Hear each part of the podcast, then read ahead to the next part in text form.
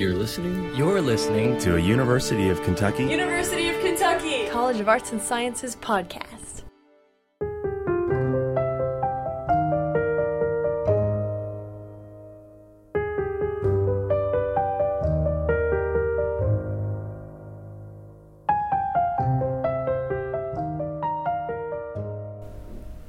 We often hear stories about veterans that return from the battlefield and are incapable of dealing with traumatic experiences and memories that follow them home. But that's not always the case. Travis Martin, a graduate student at UK in English, has been a driving force behind Military Experience and the Arts, a project that connects veterans with resources and outlets for their artwork, poetry, fiction, and scholarship, as well as the Veterans PTSD Project which seeks to dispel stereotypes about post traumatic stress disorder by giving veterans a voice. In this podcast, Travis reads and discusses three of his poems A Little Boy with Bananas, The Writing on the Wall, and Rifling About, all of which reflect on his combat experiences in Iraq. So I'm Travis Martin. I'm the editor of the Journal of Military Experience, and I've been asked to come and read some poems today and comment a little bit on how they were made and why they're important to me. This first poem I'm going to read is called A Little Boy with Bananas. And I wrote this poem early when I'm in my writing career, whenever I first started trying to capture the experiences I'd gone through in the Iraq War. And I found that, you know, when I sat down to put pen to paper and make the story, that putting together the different fragments of memory and the different traumas associated with the event, particular day that is covered in this poem, was hard to do in prose form. But poetry kind of lent itself to the task because of its ability to capture, you know, unique fragments within a few few concentrated bursts of uh, lines put together. Some of the some of the fragments that kind of popped out to me were the explosions that went on during the ambush, the uh, the, the, pings of metal brass hitting the uh, top roof of my truck, and the you know the bullets going by. And uh, one in particular was this little boy that was um, standing on the side of the road trying to sell me a, a bushel of bananas before all the events kicked off. And for some reason, whatever impact uh, trauma has with imprinting itself on your brain, I, I, immediately associate that little boy with my little brother, such to the point that that association stuck with me afterwards. When I'd see my little brother, I'd see the little boy on the side of the road, and they became one.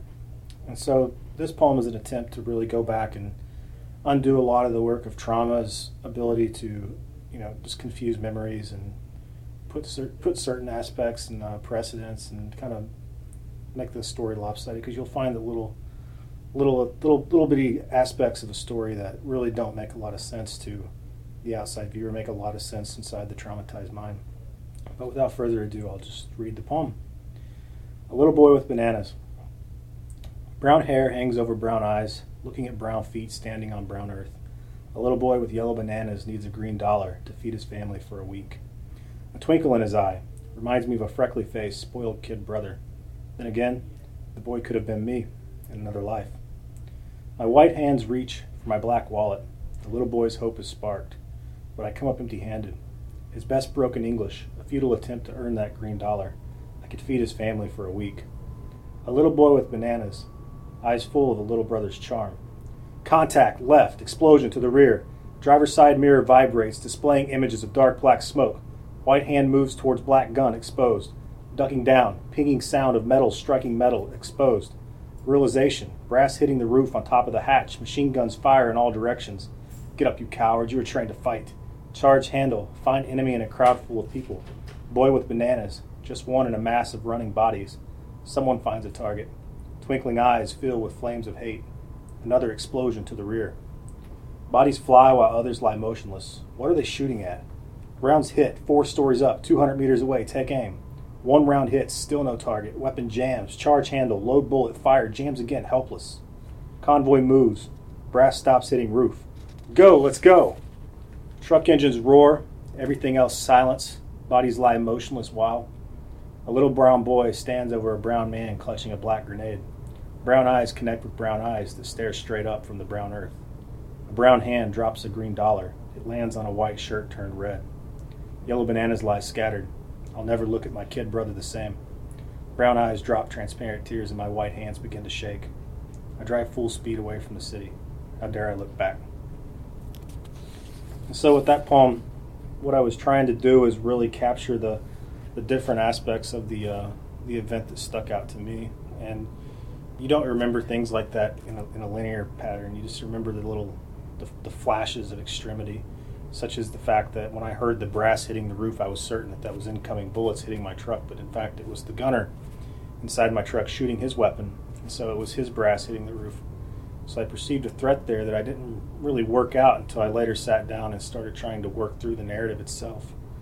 And then the um, the, the black grenade part was not something that I originally knew about until I talked to other people who were in the convoy who had actually been the ones firing back and told me the whole story. And so the poem itself was an effort on my part to piece together the narrative as a whole.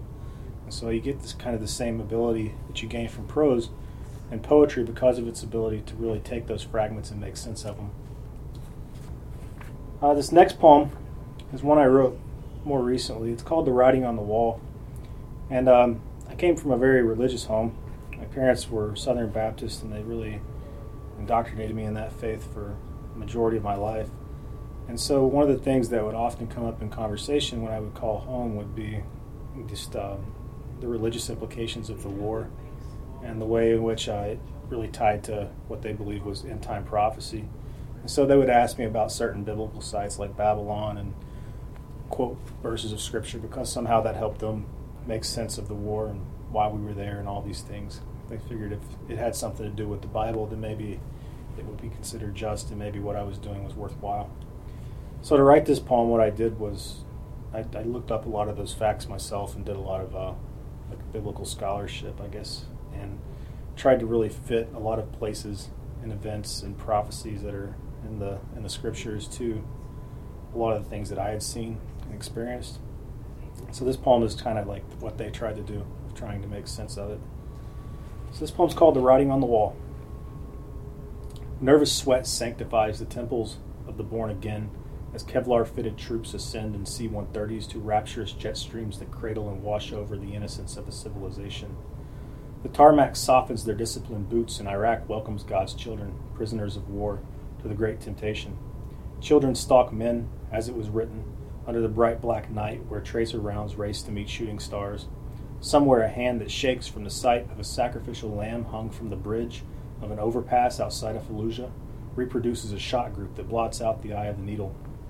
Whizzing sniper rounds speak to the righteous, and unprophesied IED blasts pass them over. Isaiah's marred Assyrian road imprints itself upon their souls. Boots hardened through baptism in the sands of Ur, stilt, shaky legs, and dilated pupils called upon to witness. Confused tongues fail to articulate shattered minds, leaving them instead as burnt offerings at the spiraling staircase of Babel. Revelation comes in the transubstantiation of antipsychotics. Self medicated migraines escalate with communion wine, passed around as false manna at VA hospitals. Concussed remembrances of innocence create a nervous sweat for those who look back to Babylon and fail to read the writing on the wall. And I guess what I what I came to conclusion of in this poem was, you know, that regardless of biblical interpretations of the Iraq War, that in the end it really just boils down to, you know, illness and uh, self-medicating with migraines and the consequences of war, because that's really all you're left with for the people that are out today still struggling with the invisible wounds. It's kind of a negative ending, but I, I think I'm able to capture some of the consequence and the significance of what my parents thought were meaningful anyway. Uh, this this is the last poem I'll be reading. It's called "Rifling About," and I think it's the most recent poem I've written. It's very very loosely related to the to the war, and it, it, it again has some religious implications. And the, I, I guess what I'm what the common thread is between all of these is loss of innocence. That there's the innocence of that little boy on the side of the road.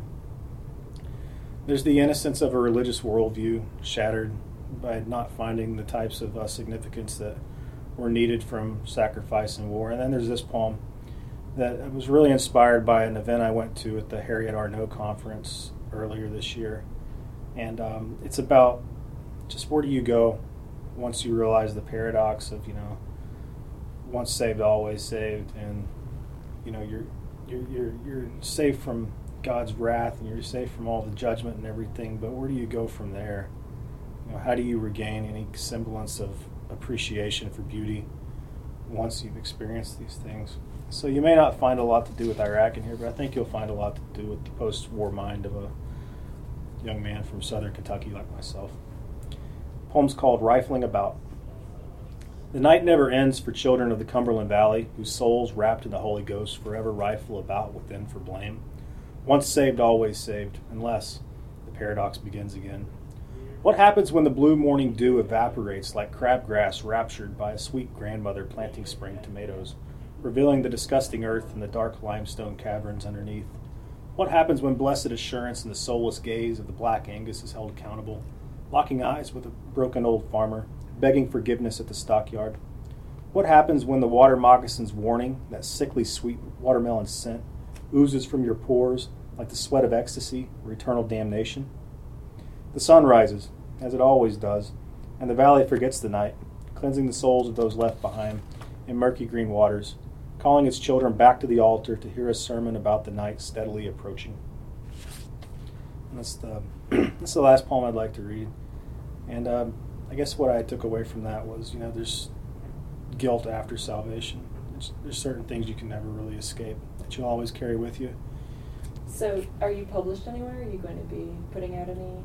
Uh, as far as poetry, like a chapbook, Yeah. I've, I've been considering finishing up this stack of poetry and putting out a chapbook. I've got a lot on my plate with PhD studies right now, and Yeah. we edit the journal. There's four journals altogether that we're doing. Oh yeah. What are they? Uh, there's the Journal of Military Experience, and then there's the Blue Falcon Journal of Military Fiction. Then there's Blue Streak, it's the Journal of Military Poetry, and we have one called the Veterans PTSD Project, which is about helping veterans tell their uh, stories of post-traumatic growth and resilience. You don't hear a lot about that. You always hear about the ones that don't manage to overcome, but you never hear about the millions and millions and millions of other veterans who manage to do well in spite of those things. Mm-hmm. You said you're working on your PhD. Is that here at UK or Yeah. you, okay? Yeah, working on it in English. I'm Going to do a dissertation on the um, different therapeutic arts and writing communities that have popped up in the wake of Iraq and Afghanistan for veterans.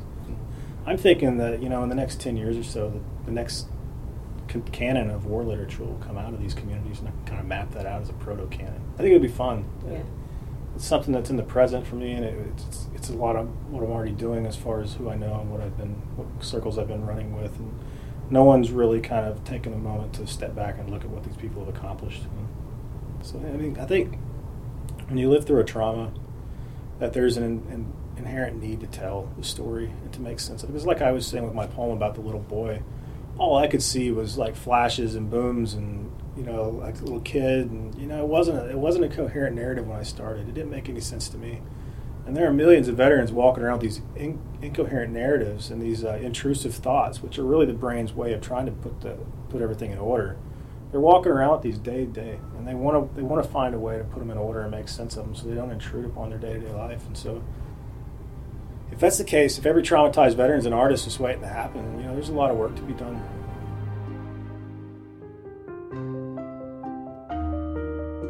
Thanks for listening, and thanks to the College of Arts and Sciences and the Department of English for making this podcast possible. For more information about military experience and the arts, please visit www.militaryexperience.org.